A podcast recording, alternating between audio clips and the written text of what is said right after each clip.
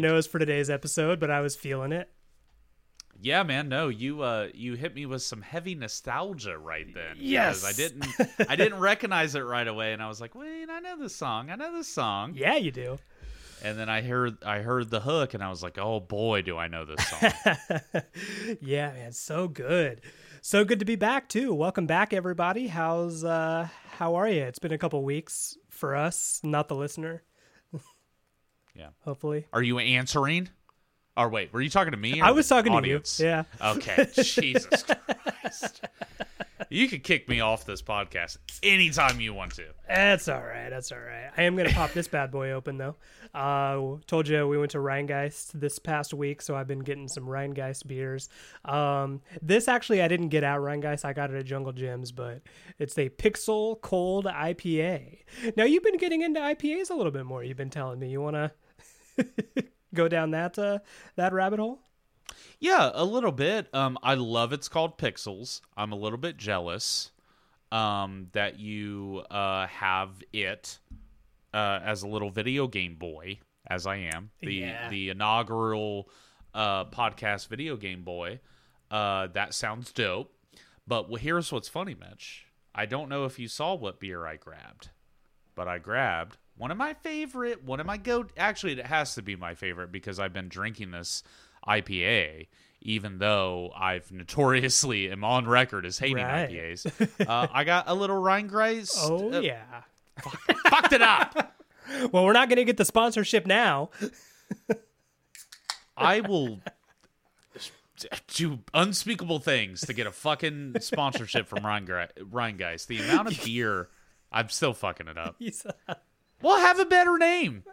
Fuck them. Have a better name about it. um, so I will admit that there's there's a couple areas that I do not tread with IPAs. Double IPAs, fuck off. One's good enough.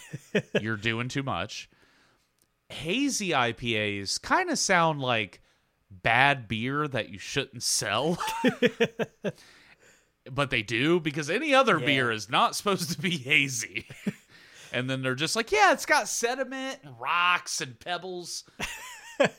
Drink it. is- It's it. Yeah, I I agree with you there. I do not like hazy IPAs. I love IPAs, but just for whatever reason, the past like few years, everybody like that's the new trend: hazy IPAs or the new IPA. So everybody's like, oh, you got to have this hazy IPA. And I sometimes I'll go to like breweries where the only IPAs they even have are hazy IPAs. I'm like, what are you? What is the deal? It's just it's sour tasting and it's I just don't I, I don't jive with it. Yeah, I haven't really had enough to weigh in. Um, like, well, for example, you you read the description there for the Pixel, but what it what is the Pixel again Um, specifically? So it is a it's an IPA. It says a clean fermenting lager yeast and extra high HPI. That's hops per inch, obviously. Results in a crisp, refreshing brew programmed with loads of tropical accents, which I do like. I, I do like the uh, the citrus. Um, and then the rest is just marketing bullshit. well, what was it actually called? like, what was the? It said cold something. Yeah, it's just Pixel Cold IPA. Yeah, cold IPA. yeah. Okay. It's weird. I don't know, Doesn't make a lot of sense. yeah, we we ha- we very early on discovered with what you drinking that it just there is a lot of marketing in beer that it doesn't make any fucking sense. Actually, what they're saying. Oh, I forgot to tell you. So I told you I went to that wedding this past weekend. Um, kind of some like redneck white trash people. No offense if you're listening. Um, it was an Raise open hail, bar. praise Dale. You know what I'm saying?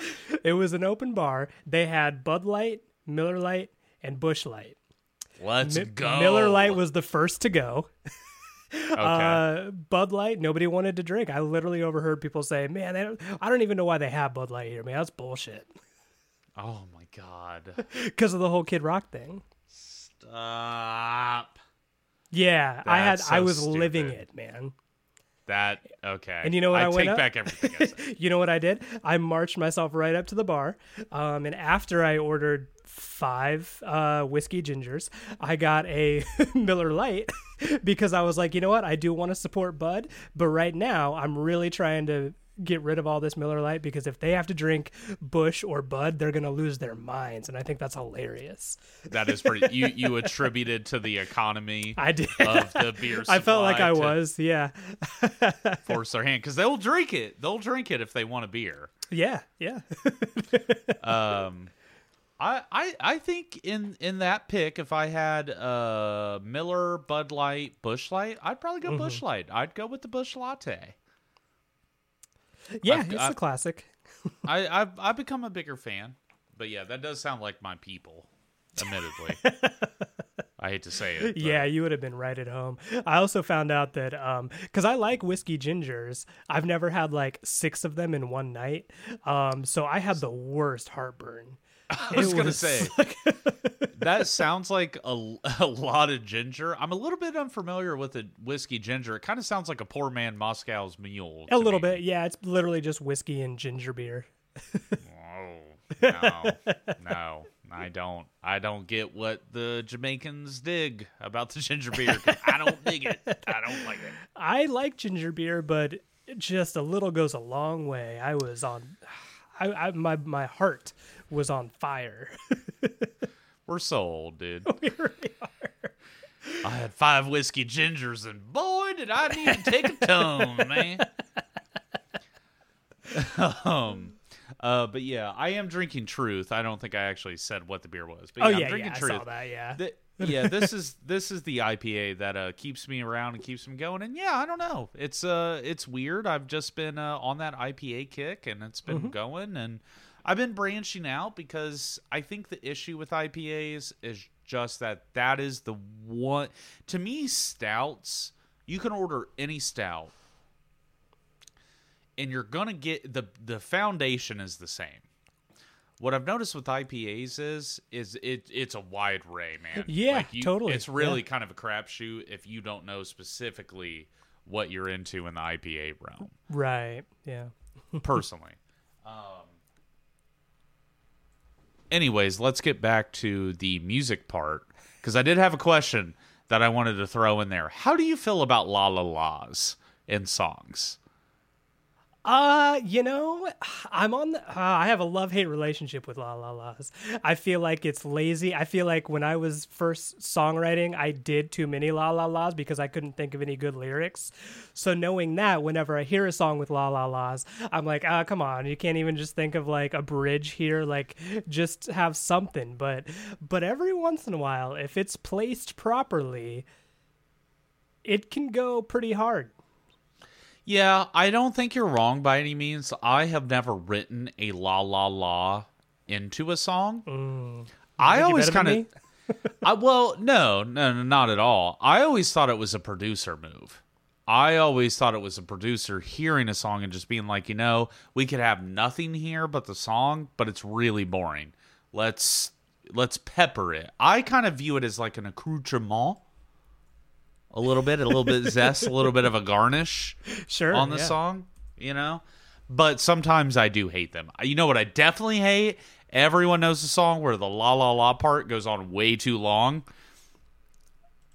Yes. Those are th- that's to me the the worst sin you could commit. It's one thing to have a la la la in a song. It's one thing to have like 20 where like yeah, exactly. it's actually kind of a part that I don't like about Hey Jude.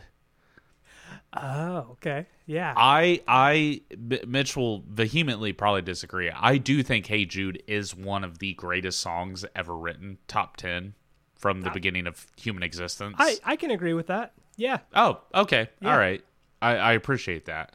Uh, however, nah, nah, nah, nah, nah, nah. That's just the entire last minute and a half of the song. It's yeah, totally. too much. Well, would would you prefer a la or a nah? That's just splitting hairs. I think that I will admit that I think law is the most boring phonetical sound to do for that. So I would rather you go with like an O or an E or a na or a ba or a mm-hmm. da sure. Yeah, yeah. or a fucking za, dude. Let's go. All right, sorry that was stupid, but yeah, no, I, I mean, I will, I will admit that I do think la is just a lazy phonetical thing to throw into a song. I think, I think when it's interesting is when you build off what you're already singing, right? And instead of doing la, you're actually singing a vowel sound from what you were already doing. That makes sense. What I hate is sometimes people fuck it up, and I wish I had better examples here but they'll be singing a song that has no vowel sound that relates to the law, and then they'll throw the law in, and then it doesn't sound right. And it's like, well, yeah, because you're just sang the whole thing that you're you you're singing without that vowel sound, so it doesn't sound right. You know what I'm saying? Yeah, gotcha. I'm kind of thinking of um, that reminded me of like Brown Eyed Girl a little bit. Like I think those laws sound a little misplaced because he's not actually singing an existing. Like it, I, it would make more sense if he like replaced the chorus with like so it, it, if he did like the first chorus actual words instead of like la la la la la la la the, you know the rest. Um if he had actual words there and then at the end bailed on the words and did the laws i think that's interesting and it, is, it establishes a musical theme except what he actually did was the only words to the chorus are la if i can remember right, except for you're my brown-eyed girl that's it Yeah, no, I think I see your point. Also, I'm having a little bit trouble remembering Brown Eyed Girl because all I'm hearing is Counting Crows going la la la la la la yeah, oh yeah right which is Yeah, maybe the worst la la la. Like, j- just stop. Yeah. Well, okay. So what I think a good example of la la la is kind of like what I mentioned. If they were to just replace the w- lyrics with laws, is "Don't Fear the Reaper." They're basically in the verse. They're like. All our times have come. La, la, Oh. la, la. So Oh fuck, man. I think that's a good use That's of a- laws. That's a very good use of laws because what they didn't do was they didn't highlight the chorus melody or um yeah melody. Well, what's the chorus? Yeah, um, don't fear the reaper. right. Exactly. But the yeah. Mm-hmm. air and the sun, it's very different from the verse, and they don't highlight that. They do the verse Yes. with the la la la's. Oh shit, you're onto something, my man. Holy shit. We cracked it. I think so too. Everyone listen to Blue Oyster Cult about your laws. Yeah, it's just always something that I've ne- I've actually never got to talk about how I feel about laws, and I yeah, have I'm strong we opinions. have not talked about that yet, but yeah. Oh man. yeah, I I would typically say that I hate laws. I'd be like, don't do laws for any reason. Um, but there's definitely like interesting ways of doing it. I just hear dumb ass ways, and you know, I and like I said, I'm not gonna say that like the ending of Hey Jude is dumb, but it it doesn't. It gets old. Like it. But then it's also what purpose is it- it's serving because that's like kind of why it's there for everybody to join in. But I don't think you need Yeah. to do it twenty times. You know, I think I think you get it more than halfway through that. So Yeah, totally. And I don't think you even need to like if you are going to have a powerful song where everybody joins in the chorus at the end, make it like original. Um make just make your own words but establish it enough that okay these are the words of the song so make sure you know that because in about a minute and a half we're just going to do that for the last two and a half minutes it can be done well i think u2 does it a lot um yeah, yeah. No, no, honestly, yeah, I think you're totally right. Worship music does it primarily. Uh, I already said U2. yeah, what are we worshiping? Bono's fucking Ray Bans? Sorry. I had, to, I slip in a little bit. I don't hate U2, by the way. I know that you hear me shit on him a lot. I don't hate U2. I like you. That's fine. That's fine. No, I do. I like you too. Hey, I'm not gonna beef with you, man. No, no, I like you too. I do. I just, I think I just like older you too. Oh, hands down, me too. Yeah. Yeah. It's a beautiful day is not U2 to me. No. Okay. All right. Then we agree. No. I, I yeah I agree I agree with you there. There are some songs off of Vertigo that I that I think are okay, but no Joshua Tree, um, War, the best. Yeah. Yeah. no, yeah, I and I think yeah, I think that uh and and, and them live too in that era is something to really see. Yeah. Like and, even I you know, even now, like I know that they're really you know, you you went and saw U2 and you said you cried.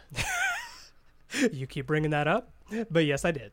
no, well, I bring it up because I'm not No, I- right. I'm, I ain't ashamed. Yeah, yeah. I'm not I'm not judging at all. I think that's awesome and I think you got to experience because there are bands that are just just better live. Like their music makes more sense, their persona makes more sense and it just mm-hmm. works better in that context and I think U2 might be that band because like me driving to work, you know, I don't I'm not going to cry when he's like it's a beautiful day. but if I was there with like 20,000 other people, Yeah. Then you'd be like, All "It of a sudden- beautiful day, man. yeah, I may be a lot less pretentious about it. So you know, I'm, I'm, I may cry myself. So yeah, all right. Well, anyways, that that's how we feel about Laz. Hot takes, only the hottest. Yeah, only the hottest takes here. Um, with that being said, Mitch, you have prepared some information that you would like to share with us, and I'm deeply excited about it. Yeah. Uh, um, some ease us in.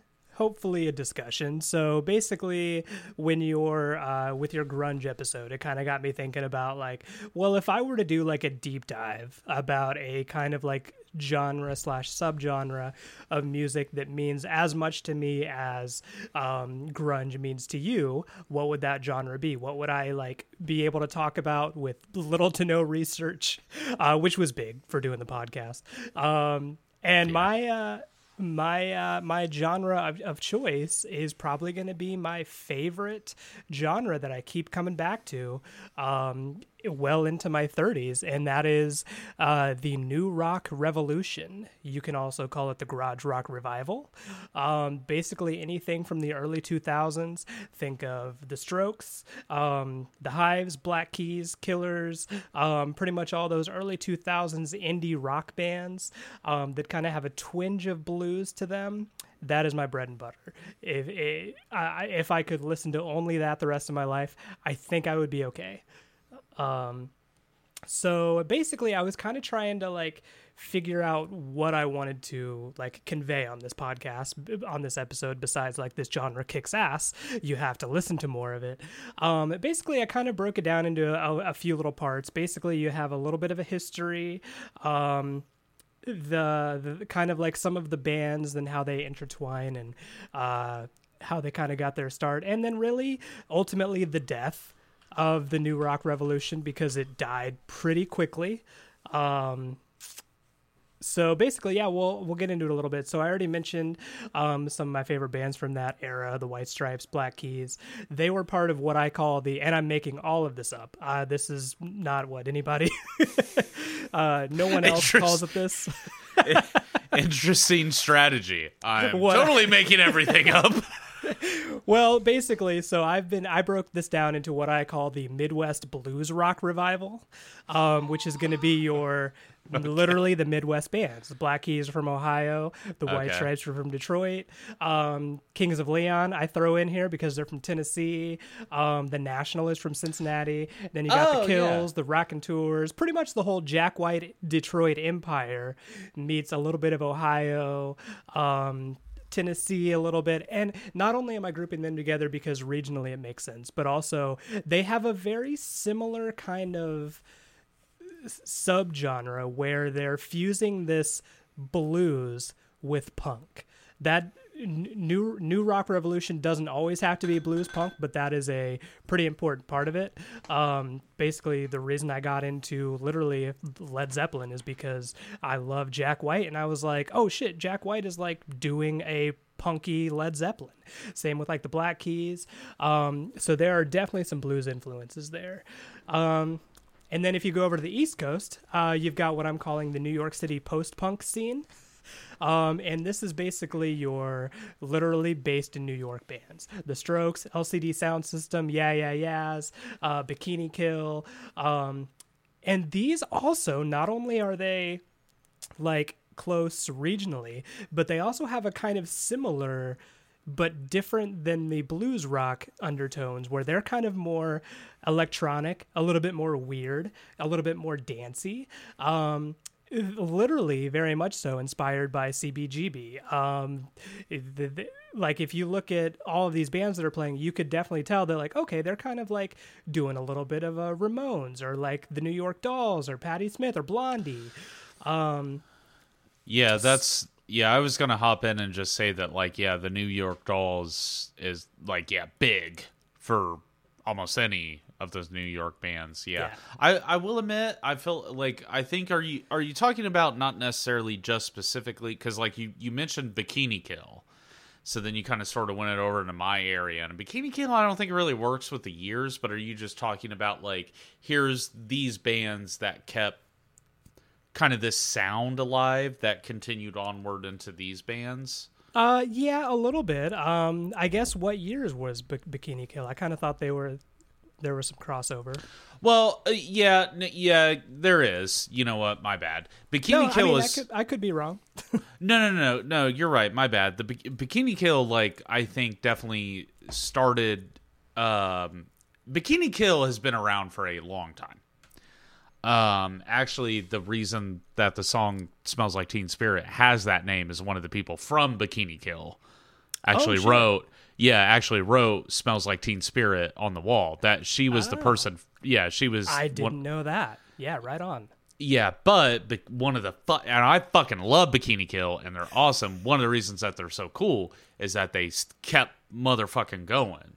Um, but just to, eh, that's just why I hopped in because I'm like, oh wait, interesting. Because to me, as I kind of talked about on the grunge episodes, to me in the 90s that's all grunge was. By the time we heard grunge on the radio and the mainstream it was just garage rock continuing to evolve and evolve and evolve. And i think Yes. that that that what you're talking about the early 2000s garage rock revival really to me personally is just an extension of grunge. Not necessarily in sound or Yeah. you know hey we're gonna wear flannel thing you know what it turned into Yeah. it's it's bands doing music in a certain way um but i don't want to hop in too hard so i'll yeah, I'll, no, I'll let you I keep mean, going yeah, we will definitely get there. So basically, um, the pretty much my third subgenre, uh, I'm calling it across the pond because obviously there were some UK bands that um, really had their like heyday during this era as well.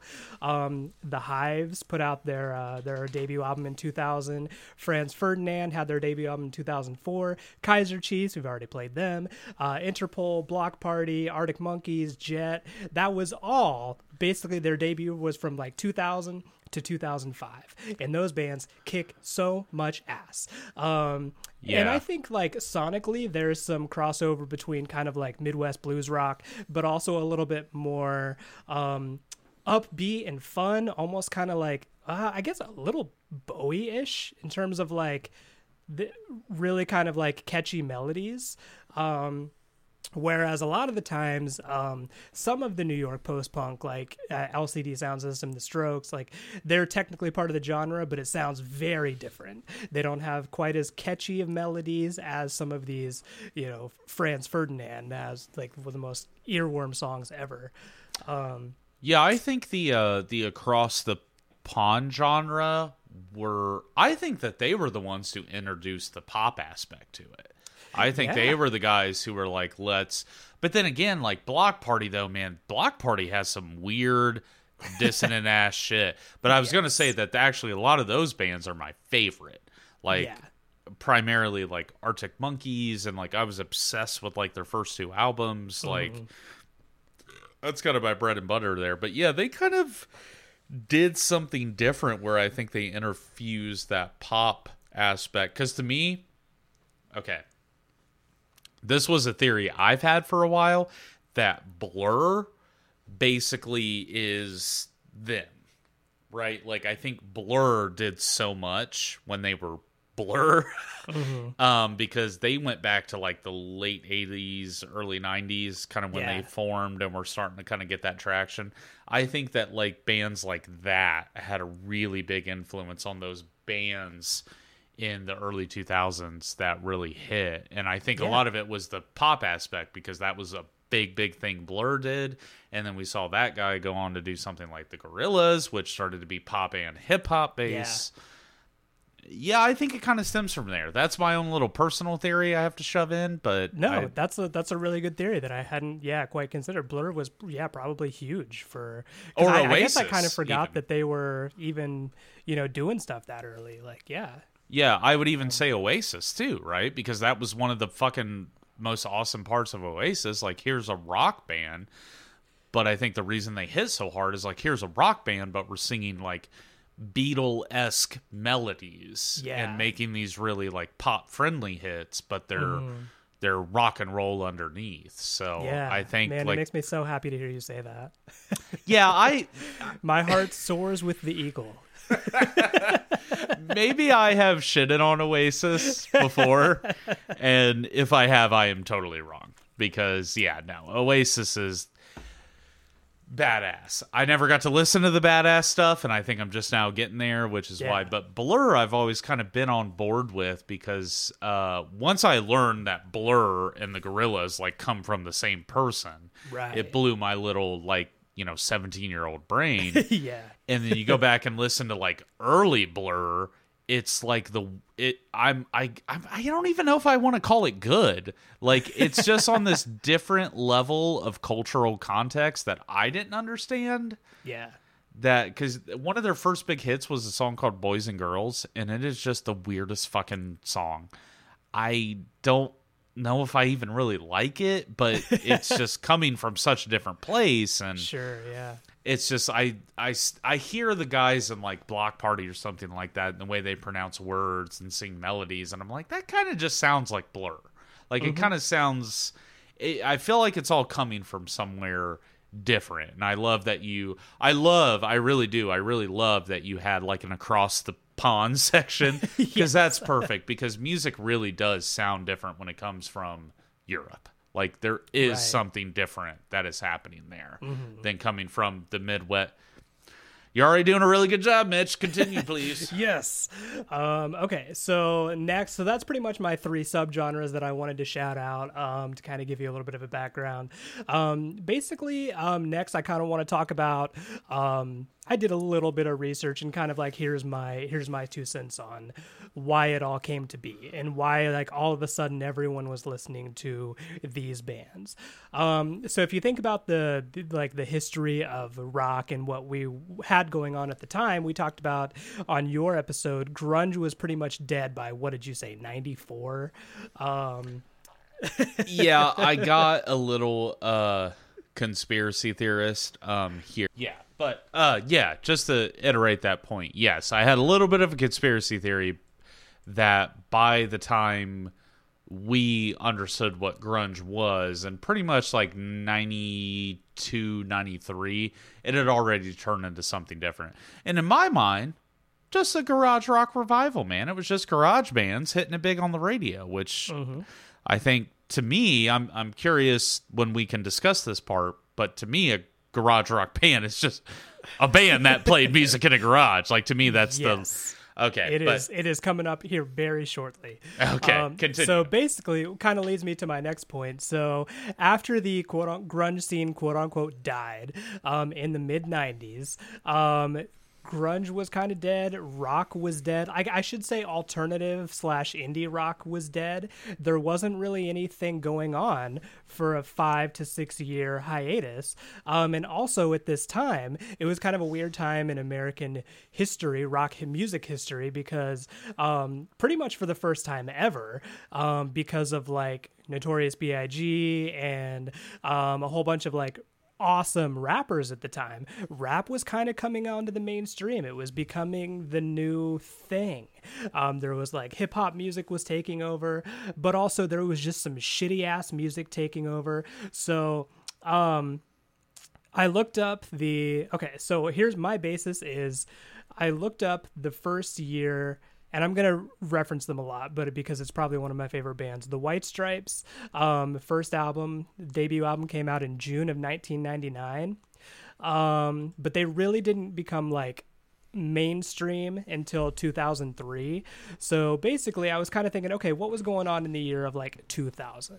Because I know around the year 2001, this like genre that I'm talking about really took off. But in the year 2000, here's a few of the top Billboard Top 100 songs. You ready? I love doing this. Yep. Number yep, yep. one, Breathe by Faith Hill. Yep. Uh, number two, Smooth Santana featuring Rob Thomas. Oh God, that's a banger though. I, I don't. I have that. Get the fuck out. No, stop, dude. I I own that album as a child. It was an album called Supernatural by Carlos Santana, and every single song he did a song with a different person. Like he did a song with Seal. He did that that that mega hit with Rob Thomas. The album's really good, and I that song is a bang. I full on disagree, but uh, All right, that's not why we're here, but okay, we'll argue about this later. number three, Maria Maria Santana. That's my favorite one off the album. That's that that song is an unequivocal banger.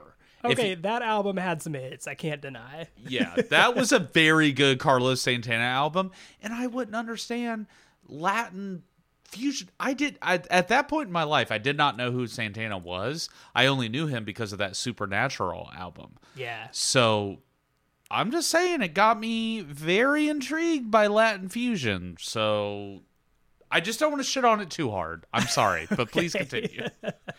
Alrighty, so I'll just make a list couple more. So we got Everything You Want, Vertical Horizon, Say My Name, Destiny's Child, I Knew I Loved You, Savage Garden, Amazed, Lonestar, Bent, Matchbox Twenty. Can't I I I, can't I can't say Matchbox Twenty is is is bad, but anyway.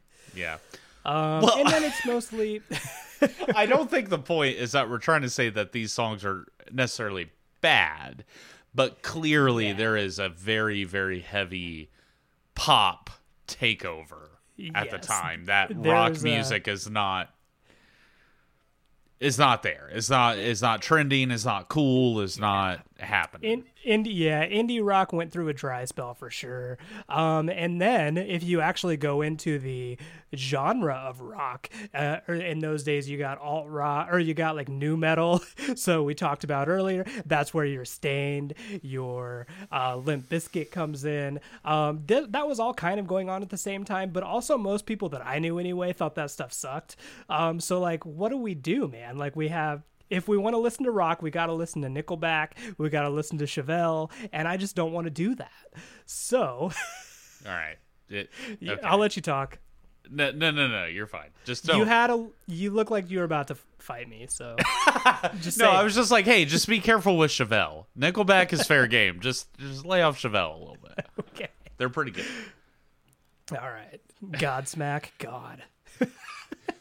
Hey, fuck you, dude. it's like getting a full out fist fight. So, Um, so anyway, yeah, that, yeah, that's where it comes in. Like the extension of like the grunge fans. I don't think we're listening to Nickelback and being like, yeah, this is like what I'm into now. yeah, the and new Nirvana, dude. right?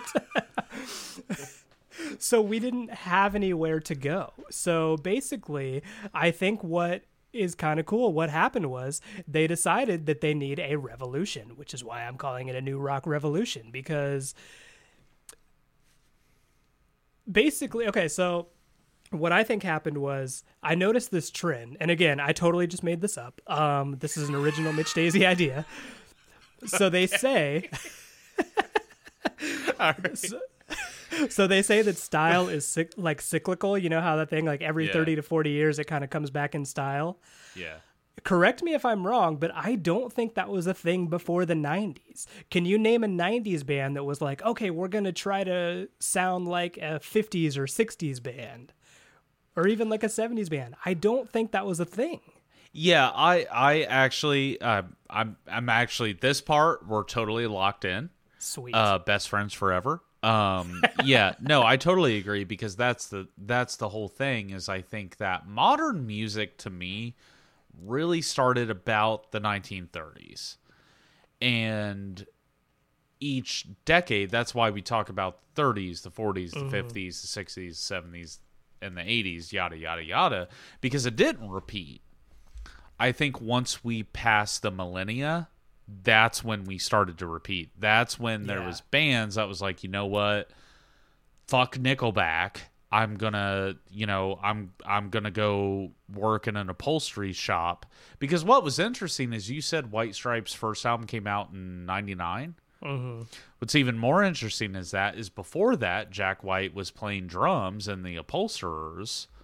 Uh, before that in Detroit, so I mean, this was already starting at the end of the '90s. Right. People were already like, "No, this doesn't work for me. I don't, I don't like the pop sound. I don't like the hip hop sound. I don't like the new rock that's coming up, being those Nickelbacks and Stains or whatever." Yeah. and So- they already went back to the roots. So I think that's when we started to, yeah, I think that's when we started to repeat then. I think those bands at the time, yeah, like you said, they basically recognized that we needed something new, but it can't be so new that like people are gonna hate it like they did nu metal. So, so yeah, basically, um, uh, I, I I think they basically needed to do something that is a throwback and uh, kind of pay pay is it is it homage. I always I always freak out. I shouldn't have even tried. is it? Do you say Sorry. homage You're or do you say the- homage? You're saying the words I hear in my head when I say it. I I typically say homage, Okay. but I, I do believe it's one of those words where you can also say like homage. I Okay. I do think you could technically say both, but I would typically say like an homage because I should have just said tribute. I should have just said tribute. I tried to bust out my SAT words. and it is one because it's pointless otherwise. Absolutely. You could just say tribute. Tribute, yeah. Um, anyway, so yeah, they were doing kind of a tribute to the roots of rock and roll. Basically, everything that they listened to growing up, they're like, okay, we're gonna basically kind of take this idea, but modernize it a little bit. So, I mean, you got Black Keys that are kind of doing a garage rock. They literally do a cover of the Sonics. They basically kind of meld blues rock and make it a little bit more punky and in your face. Same with the White Stripes. They're making blues music more punky. Um, you know, uh yeah, kind of LCD Soundsystem is doing kind of like a weird talking heads thing, but it's all electronic and like dancey, and there's some bass to it. So it's it's it, they they were doing something that is like y to an outsider you recognize what this is because you're familiar with it. But also we're going to change it just enough that it sounds like this new era. Um, and that's exactly what i needed. So um, kind of rambling. Word what el- what have i not talked about yet? Yeah.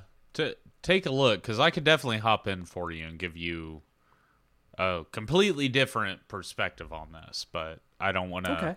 I don't I don't want to push off from where you're going cuz this has all Uh, been no. very good. pretty pretty much the only thing is the only other thing was basically just like pretentious comparisons. You know, Kaiser Chiefs doing Buzzcocks, Kings of Leon, or kind of a punky Allman Brothers. I, I wrote down about twenty of those. Don't know why. Okay. Hold on because those first two were very good. So back up. Kaiser Chiefs are who? Buzzcocks? Buzzcocks. And you said Kings of Leon were like a punky Allman Brothers? No, well, mostly because he's got the southern accent, and No, I, he's think it totally he's a- works, dude. he's a can down- you read? Can you he's a read down some? home good old boy. Can you read some more? Because those two were really good. I mean, I'll read some more. Yeah. Yeah. Um, White Stripes are doing a bluesy MC5. Uh, Okay. yeah. Okay.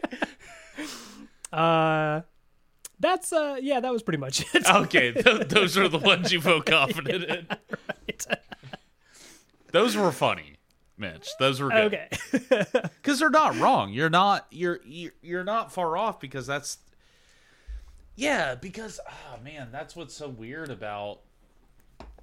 All right, well I'll, I'll throw down a flag. We might cut this part out, but yeah, like like with Kings of Leon, for example, it being a Punky Allmans brother is not wrong because like it is. It's it's uh, dude. Music is influence where you come from, and it sounds different. You talk different. You work differently. You work on music differently. You have a different like starting place with it.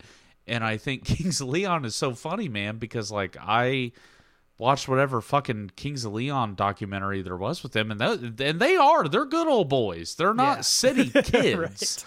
You know what I mean?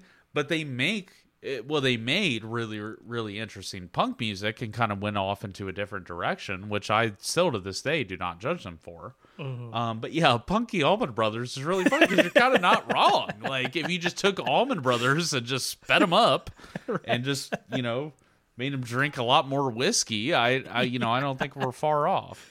Yes, sweet.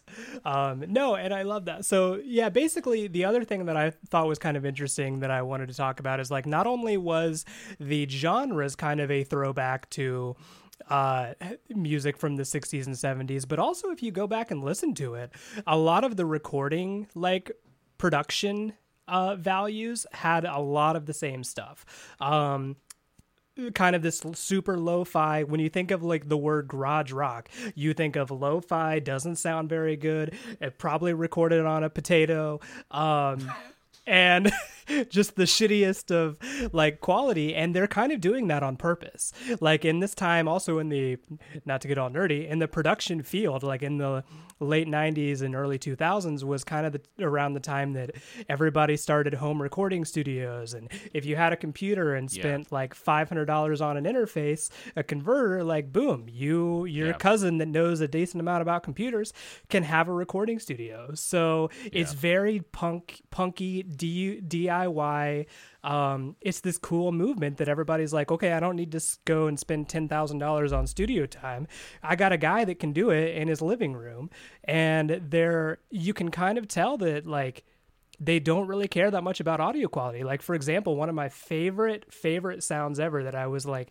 trying so hard to emulate at one point was um, have you ever like paid attention to Julian Casablancas's vocals on the first The Strokes Is This It album? Yeah, it's very distorted.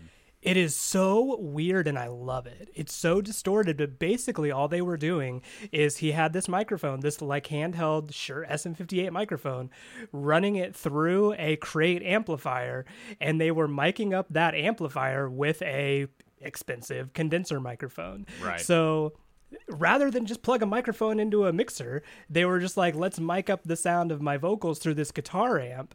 And it's just such a weird idea that nobody in pop music should do, but it works for that genre because it it, it makes it seem unpolished and his vocals aren't like in your face it really blends in well with the rest of the the tracks um and it's just yeah it's just something crazy that they're like we're gonna it it, it, it just doesn't sound as polished and that's what i love about it Yeah, yeah, hundred percent, hundred percent. Um, so yeah, pretty much to sum up everything, I was kind of thinking like, oh, and uh, then also aside from like the, the the uh, computers being like easy to be able to record on, but also kind of the rise of computers made it so um, they computers like in the internet, more in particular, kind of broke these indie bands that you probably wouldn't have had a chance of even hearing even like ten or so years ago. Like you had the access to the internet and like LimeWire, and now you're like, oh, I can listen to bands that I want to listen to, not just on the, the radio. Sorry, LimeWire made me laugh because I was just like, yeah, the the band you hope to listen to, and then it's because I got high, you know, for ah, yeah, yeah totally, for yeah. twenty minutes. so anyway man i think just it, it was this really cool kind of culmination of like everything happening at the right time with technology and bands um yeah basically that's kind of how i feel Gr- garage rock is an extension of grunge just basically brought into a modern era same i think i feel like it's the same listener base Yeah, um yeah, basically like like like we talked about off mic, I'm going to hop in here with a little bit of my perspective of this era cuz I do feel like it's really different. Um at least in some ways. Um but I totally agree. I think what grunge did um and then what it turned into, you know, when it broke and things like that. I think it I think it was really just an emphasis on the parts of the parts of rock and roll that are important, which is real honesty and authenticity.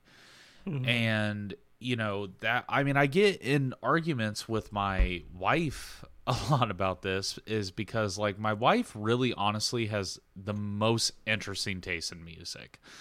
Um you know, she was a punk kid, so like, you know, she loves going back and listening to like GG Allin and I'm still kind of like on the friend. Yeah, right. Whoa, yeah.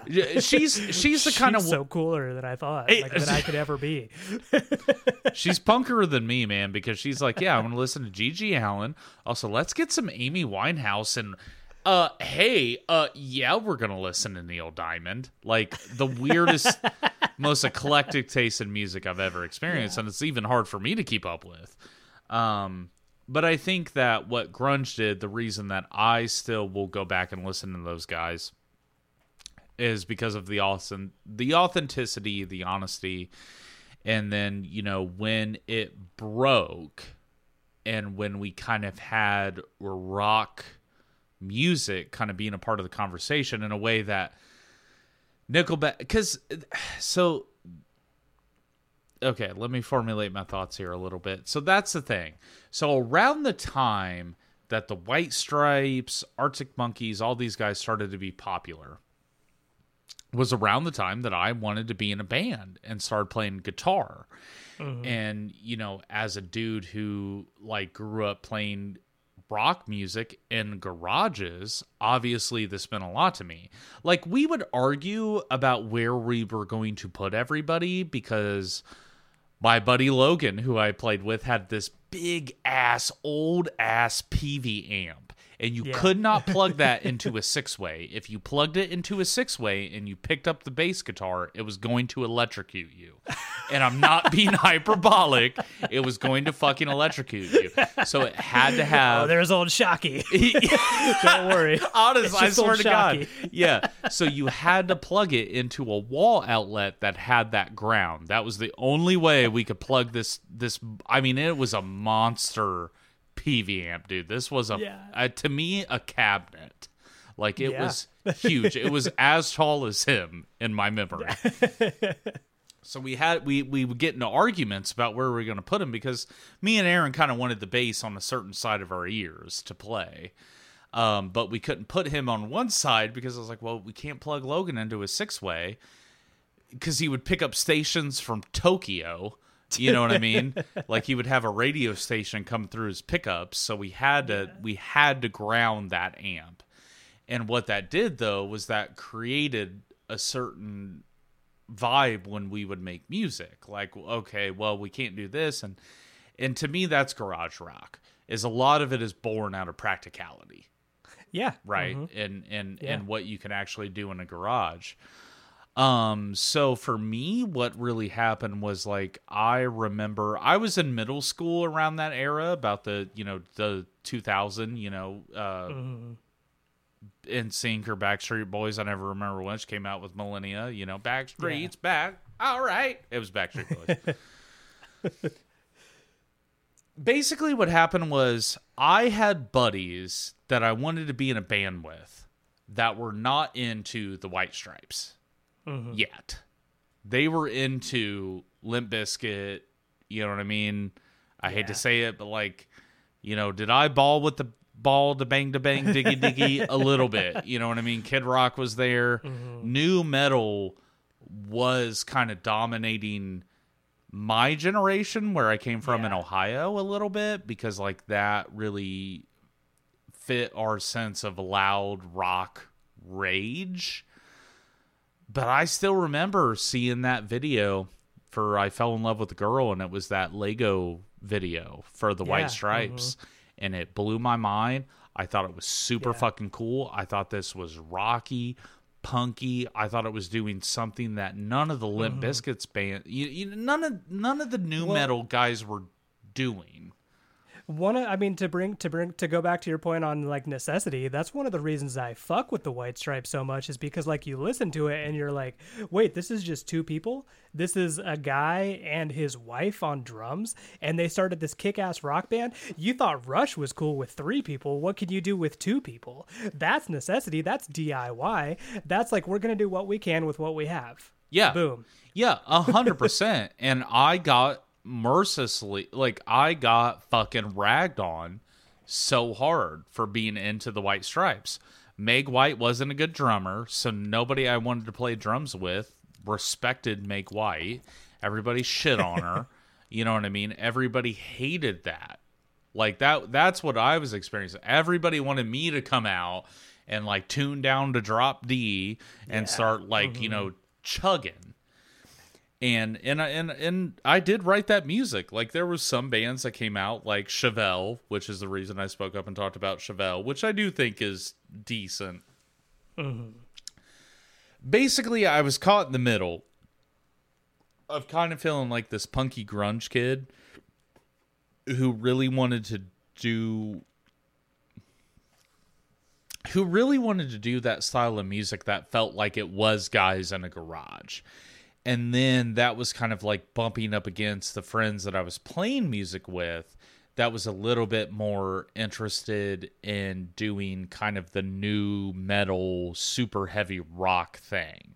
Yeah. So we had a lot of arguments about it um, because I was going to go out on a limb and say some of the bands I got into around this time, which is some of the bands you didn't bring up, uh, is like the Smashing Pumpkins, the oh yeah uh-huh the Thermals, um, fucking the Big Pink, um, fucking uh, oh god, I had one when I was thinking about it and I've totally blanked.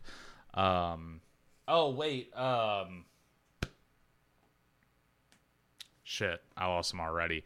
But there there are some examples. Like I was even going deeper into these bands that were do that were doubling down on an even more uh different sound and i just rem- oh the airborne toxic event. That's a perfect Oh, one. Okay, yeah, yeah. that's a perfect one. So there was all these bands that were doing that kind of punk sound garage sound but you know producing it better you know and doing a little bit more with it. Well like well here's a garage band that we just found in the garage yesterday and here they are with a professionally produced record and one of the bands Yeah. i think of is like the airborne toxic event.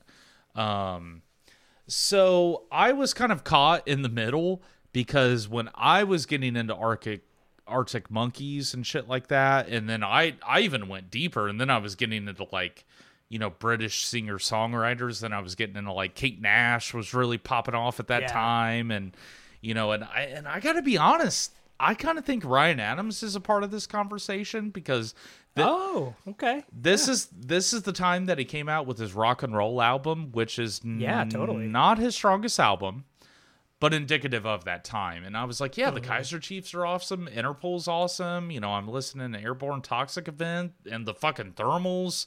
I got turn on that. I got turn on to the Mountain Goats around this time. Like, totally different sphere than everyone at school being like Slipknot. yeah And I fucking love Slipknot, but that was the clash. So there was kind of this weird clash between the kids that were like kind of artsy and cool and like, yeah, oh, the white stripes and like, have you Mm-hmm. seen any Wes Anderson movie, dude? and the kids that were into like Rob Zombie. So Right. so for me and where I came from, there was this really big clash, and I kind of had to meet up with like the to me what I would quantify as metal kids because I think they understood the anti-authoritative, let's do it ourselves, let's make this rock, let's be edgy and be ourselves, like we're not going to be commercial about anything we do. Mm-hmm. If we write a song and it sounds good, let's roll with it. And I had to find the kids that were willing to do that in a way that was a lot less complicated than yeah. what like Rob Zombie or Slipknot or the nu metal wave was doing. Um, so that's interesting because that's that's what's funny is like you think like, oh, I was listening to White Stripes during their first album and I was watching them on Fuse, man. I was not cool. I was super fucking ridiculed Oh yeah. for being into Well, this shit. Well, I'll, I'll go one step further and say I really didn't listen to the White Stripes until like probably late high school. Like I was a good 16 or 17 years old and I really only got into them because I was like, what's that Seven Nation Army song? That's pretty good. Um so yeah, man, don't don't feel bad at all because we all have our own journeys. But no, you're you're exactly right. Um, that's awesome. So, were you gonna say anything else? Uh, I was just gonna say, like that's that's the part that was complicated for me. And then when I got into late high school, I had the Foo Fighters, which I would be the first one to say, like that's one of the reasons that you hear the Foo Fighters come up so much is because I think they were this blend of like punk music, dissonant punk, newer rock, heavier music. It was all and and melodic and pop music, all kind of like forming into this rock band that was really fun to watch. Had funny music videos that made me and my 16 year old friends laugh. Yeah. But we would cover their songs and we would fucking jam out. It's like, oh God, we gotta write songs like this. and that's really where the foo entered for me. But yeah, no. I think that like you've done a great job of laying it out. I think that any of these bands you could talk about at nauseum about all their catalog and what they did and everything like that because I think that's what's so interesting is these guys went back to the heart of rock and roll yeah. and kind of went back to somewhere that we needed to because rock had had kind of had kind of dissipated man it kind of died yeah. Because like yeah, it- it, kind of spiraled out of control, and there was really only like a couple pretty hardcore camps that I I personally didn't want to be in. Like, I mean, if there's you mentioned like Smashing Pumpkins, I kind of forgot about them. Um, another like band that was kind of popular at the time, like this was a like right around the Blink 182 era, and I didn't think I was like, you know. Pop punk enough to be into Blink 182, so I'm like, well, I and I'm also not metal enough to be into like nu metal. So like, what do I do? Right. Yeah, because actually, yes, thank you. That was the other side. So there was the nu metal side and the pop punk side.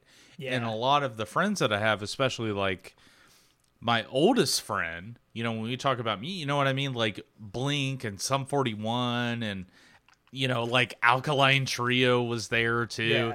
you know what I mean? Like that shit is so nostalgic for him, as is like Limp Bizkit and shit like that. And see, I never was into that because I was kind of vibing on the Arctic Monkeys and the Thermals and the White Stripes, and then I kind of went mm-hmm. back to grunge. So then I started listening to even more than I already had.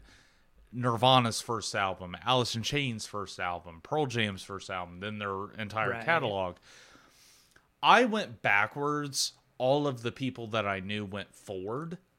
Uh-huh. And then I kind of felt left in the dust, but I was like, see, that's what I want to do is I want to pick up guitar, be in a garage, come up with a really shitty band name, and and just fucking jam. And do we have It's a got to be the something, the strokes, Yeah. the highs, Yeah, the- the kills. the outlets, the unibrows. We pick up Logan's bass if it's plugged into the wrong outlet, and it's gonna electrocute us. That's fucking punk rock as shit. Let's go. for sure. That's where we operated.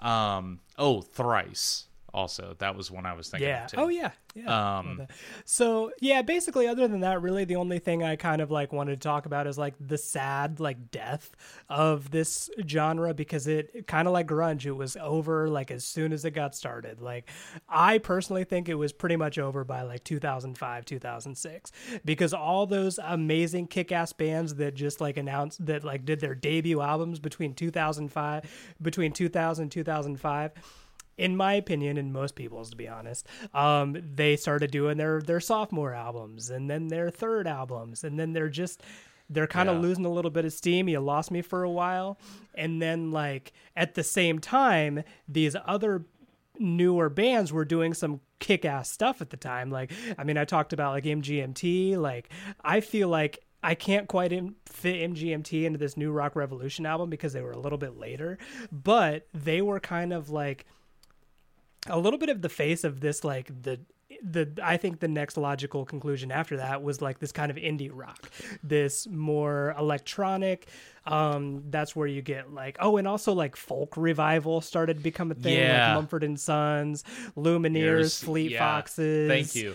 And I was going to include Vampire Weekend around the time of MGMT because Vampire Yeah. Weekend kind of was late to the party, but they were doing as much as I love Vampire Weekend. I by no means I'm trying to shit on them. However, that was kid that was like punk music for rich white kids.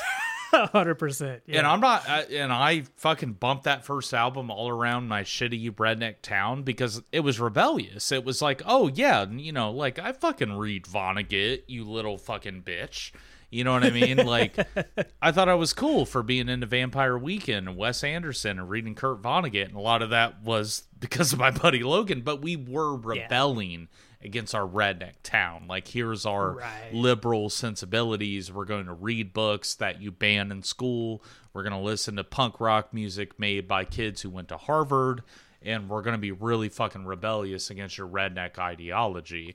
However, Vampire Weekend showed up kind of late to the party, and and you know Vampire Weekend was different, as was MGMT. Um, It was all And then also around that time is when other like primarily rap and hip hop started just completely taking off.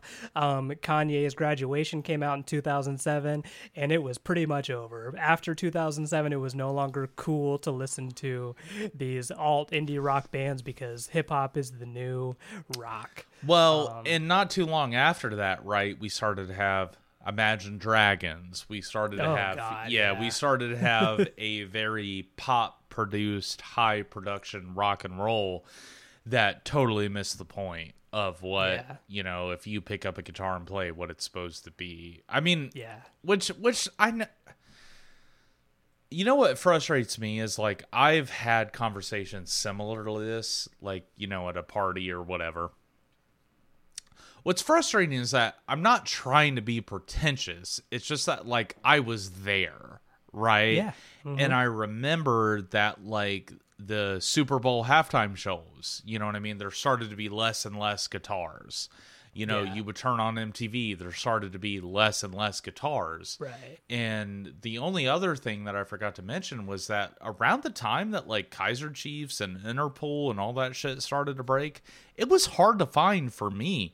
It wasn't easy. I had to stay up we we we had to like stay up late at night and watch Fuse and we had to like or catch like a really late night oh mtv's indie rock hour at 2 a.m like you had to you had to really find it. It wasn't accessible even though it felt like all your friends at school were like oh yeah you know they were singing Franz Ferdinand songs, and it was like, well, wait a oh. minute. I heard this a month ago at 3 a.m., and it was like, that's how quick it was, you know. But then, Right.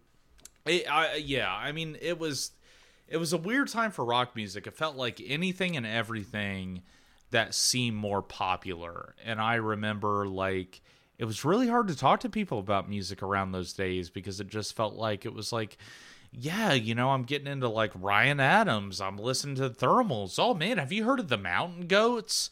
And just you know, it, we, we were gone. Yeah. We are on two different worlds because they were listening to the new Blink album that came out, and it's like, is it going to be their last one? It's like, who fucking cares? I never liked them to begin with. yeah. So, yeah, that was my perspective. It was very frustrating because I wanted to write heavy rock music that was saying something, but I wasn't going to ball with the ball dang to dang diggy diggy Yeah. and Mhm. it was really hard to meet in the middle and i was just such a fan of like the singer song and and you're right there was a singer songwriter explosion in 11 the folk revival then all of a sudden everybody's singing mumford and sons and i was like this is like right. the worst ryan adams album he could ever put out is like the Yeah. best mumford and sons album and i was just like man Yeah. we we have just but then we get somebody amazing like Ray LaMontagne coming down from the mountaintop and just blowing our little Yeah. minds. So it's it's I sometimes feel like I miss the most interesting parts of music, and then we do a podcast episode like this, and I'm like, wait, you know what? No, like the early aughts were so interesting. It was so many genres trying to break through to that next level, and then even five to eight years after that, we had a whole different set of genres. Like we were Yeah. just it's like 2000 hit we hit the hard reset button it was just like hey whatever the kids are going to listen to throw it out there and that was us that was us just like absorbing everything and anything Yeah, And- totally. Yeah. yeah i don't know And I hate and I hate to sound like a like a broken record, but I keep bringing it back to like I think a lot of that is literally because of like the internet. Like uh, it is so easily accessible now to listen to these bands that you wouldn't have had the opportunity to listen to if you turn on MTV or the radio. Um, I vividly remember being like, "Oh yeah, what's what's this new band? Let me download this from LimeWire." I and I that's that is the my taste in music came from that time where I was discovering that oh shit, there's more out there than just where I'm from, the country music music that's on the radio. Uh, my weird friends that are into Rob Zombie, but I can't really commit to that. Um, there's there's something out there for me, and this is it. yeah i uh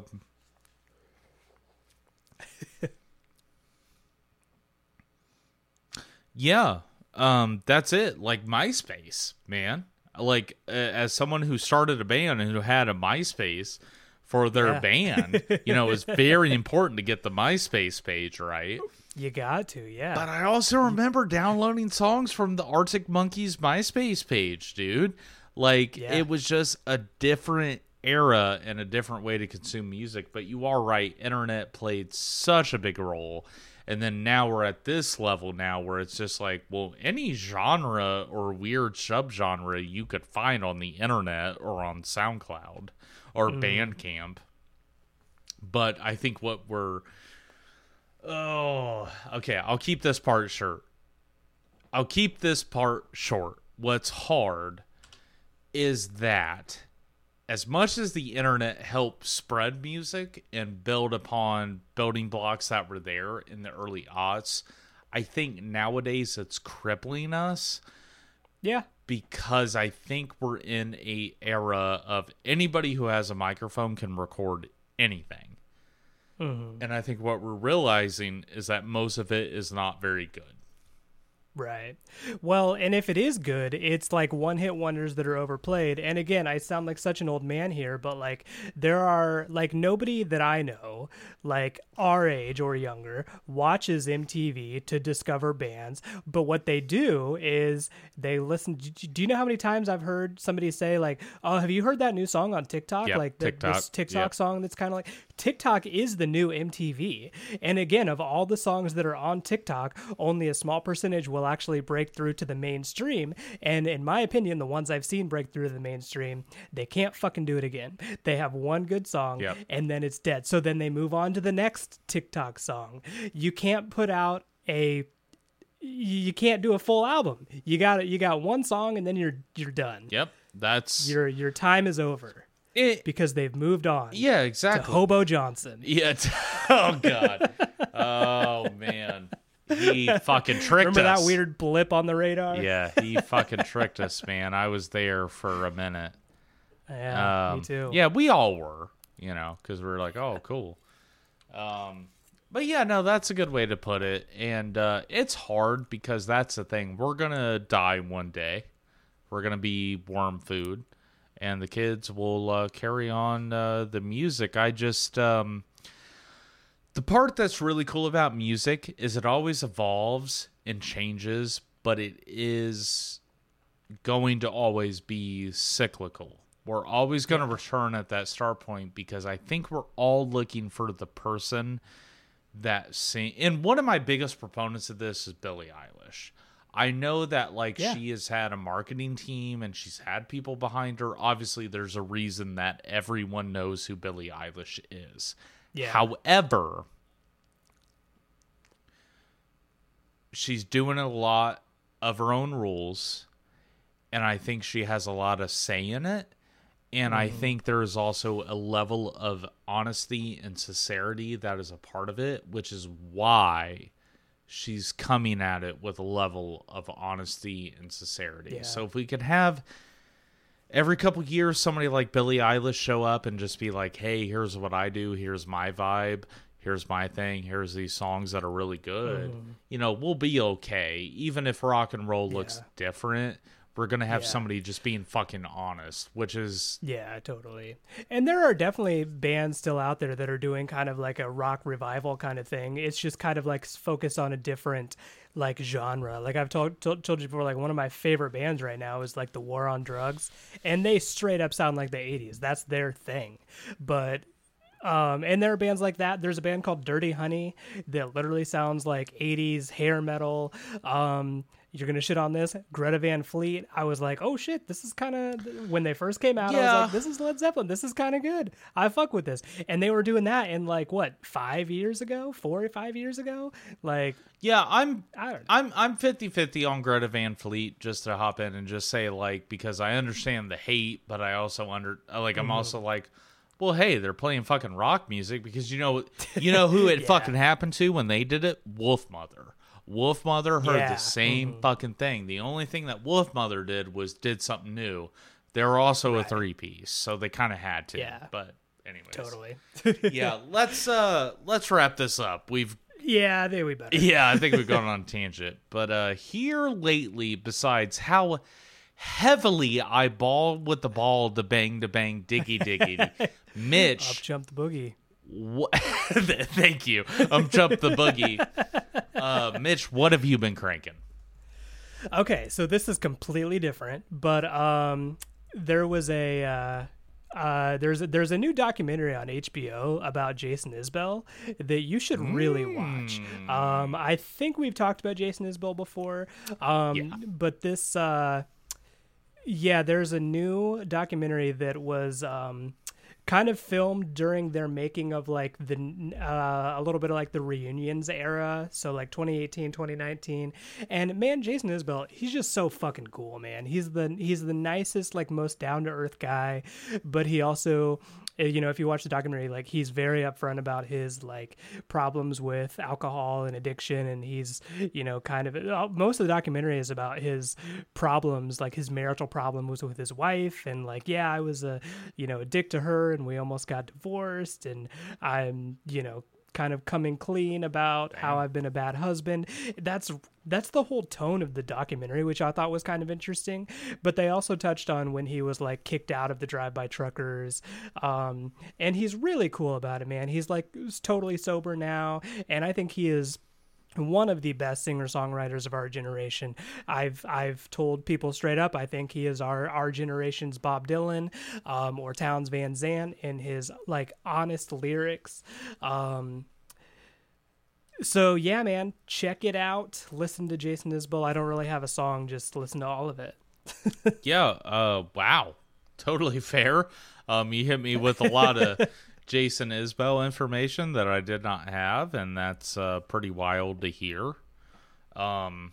I loved him. I had my buddy get into him more of like I just I always had to come back and just be like, is this guy just trying to be Ryan Adams?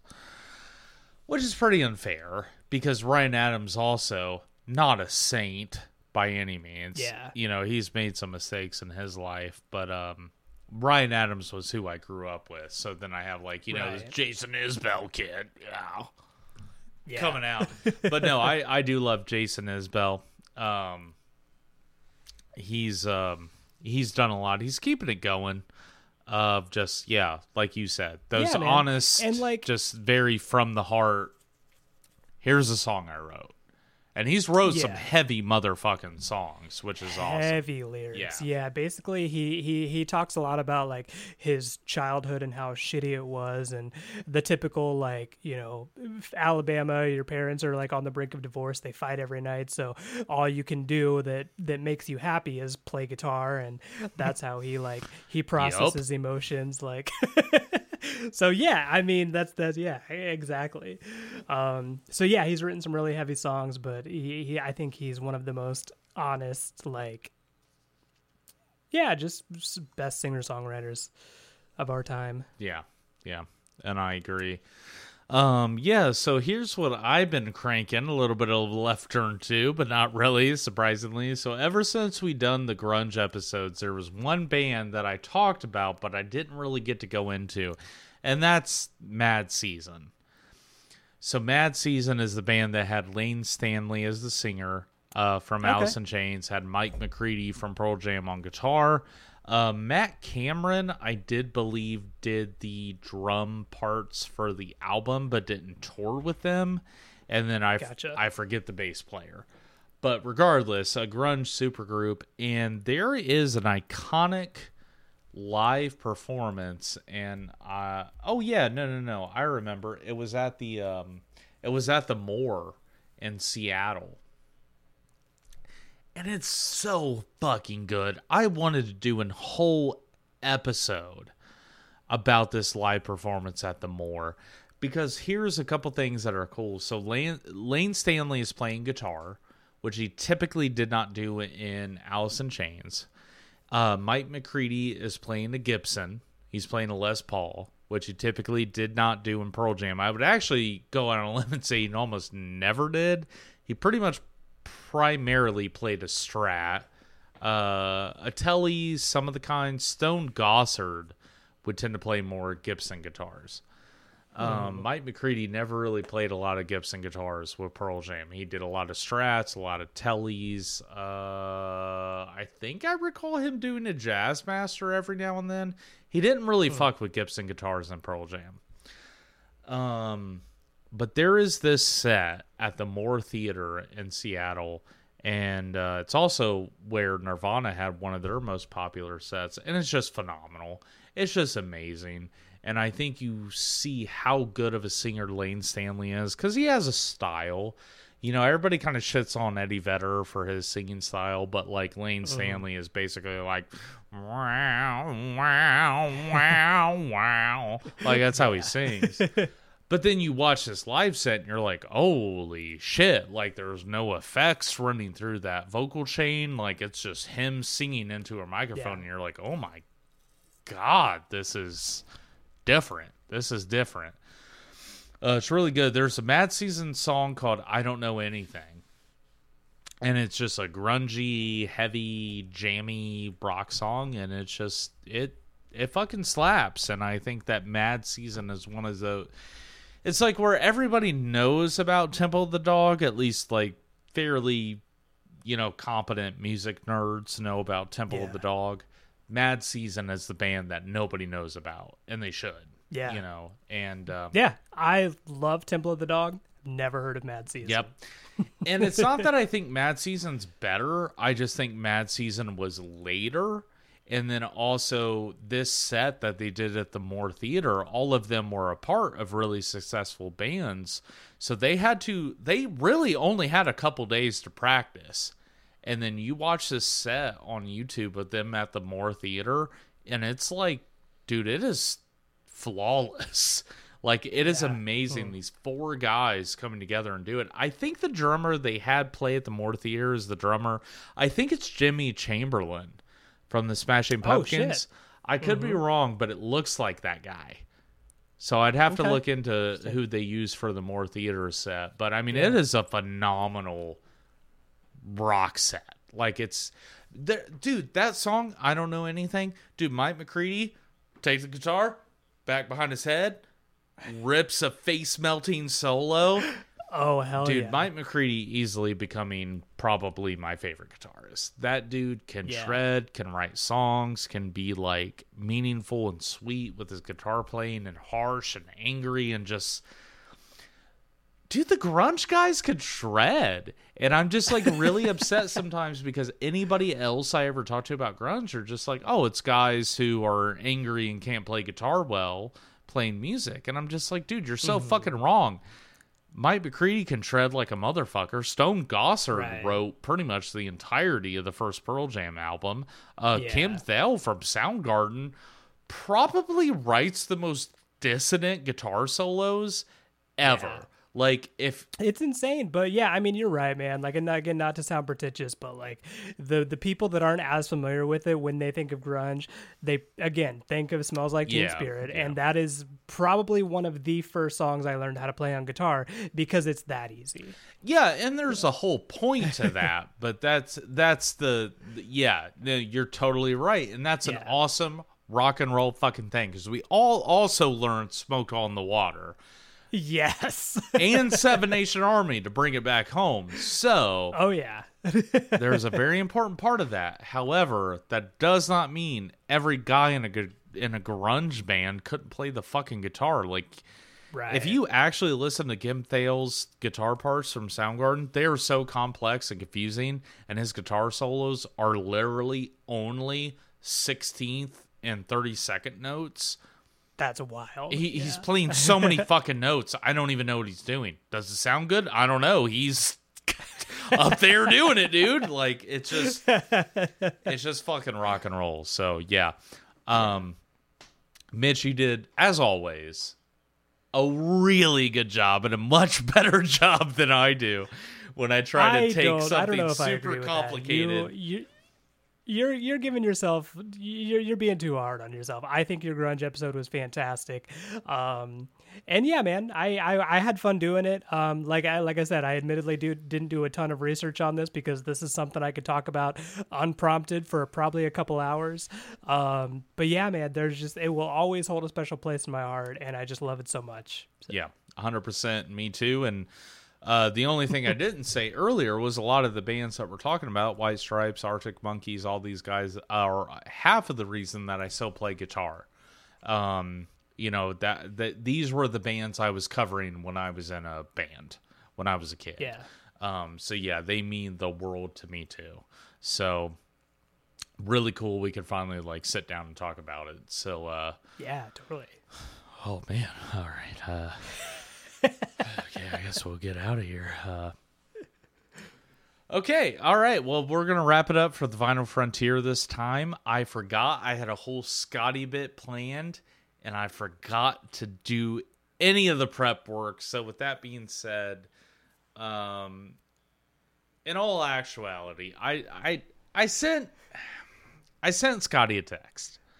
And I told him, I was like, look, man, I didn't mean to call you out about the food. I didn't mean to call you out about your wife. And, you know, he texted me back and he was just like, look, man, I love you guys. You know what I mean? He's really in, coincidentally, to Latin fusion.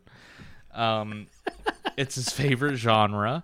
And he was like, can you guys talk about Latin fusion in honor of me? Which is when we started to talk about, you know, Carlos Santana. I guess I felt the need to do Sure. it. Um, but I just told him I was like, I don't know he likes Latin fusion. You know who likes Latin fusion? Latin people. uh, well, I texted back Scotty, and I just I was like, yeah, all right. Uh, so you know, at the end of the day, Scotty, we love you. We appreciate you. You're an important part of the podcast. Well, I didn't know that backstory, or else I wouldn't have shit on Santana. he had a couple good. Well, hits. it's Scotty. What are you gonna do? You know, he's piloting this motherfucker. It's not like he's on here. Yeah. He doesn't have anything interesting to say. That's why we didn't put him on here. So that's true. yeah, at the end of the day, it's just it's your job to beam us up and beam us up only. You kind of like went back on that a little bit. You were like kind of apologetic, and then you were just like, "Fuck off." No, I'll apologize to the guy, but at the end of the day, Scotty, you know, I've heard you play bass. It's not good. All right. I hate to break it to you, dude. You got a lot of chops to build up if you want to be a part of the Vinyl Frontier. You know what I'm saying? I'm cool with you beaming mm-hmm. us. You can beam us up right now if you want to. However, if you want to play bass, you you you got to build those chops, man. It's not And don't take it personally. Like it's a business, man. We're trying to run a billion dollar business here, so like you know, we just know at the end of the day we love you, but yeah, don't get me wrong. I love you to death. But you gotta beam us up, man. At the end of the day, that's your fucking paycheck, man. You know what I mean? You want to fucking play the fucking uh, the Woodstock live Santana bit on bass live for me. That's fine. Just beam me up at the end. You know what I'm saying? Like that's that's that's on your W two. so you gotta beam us up at the end.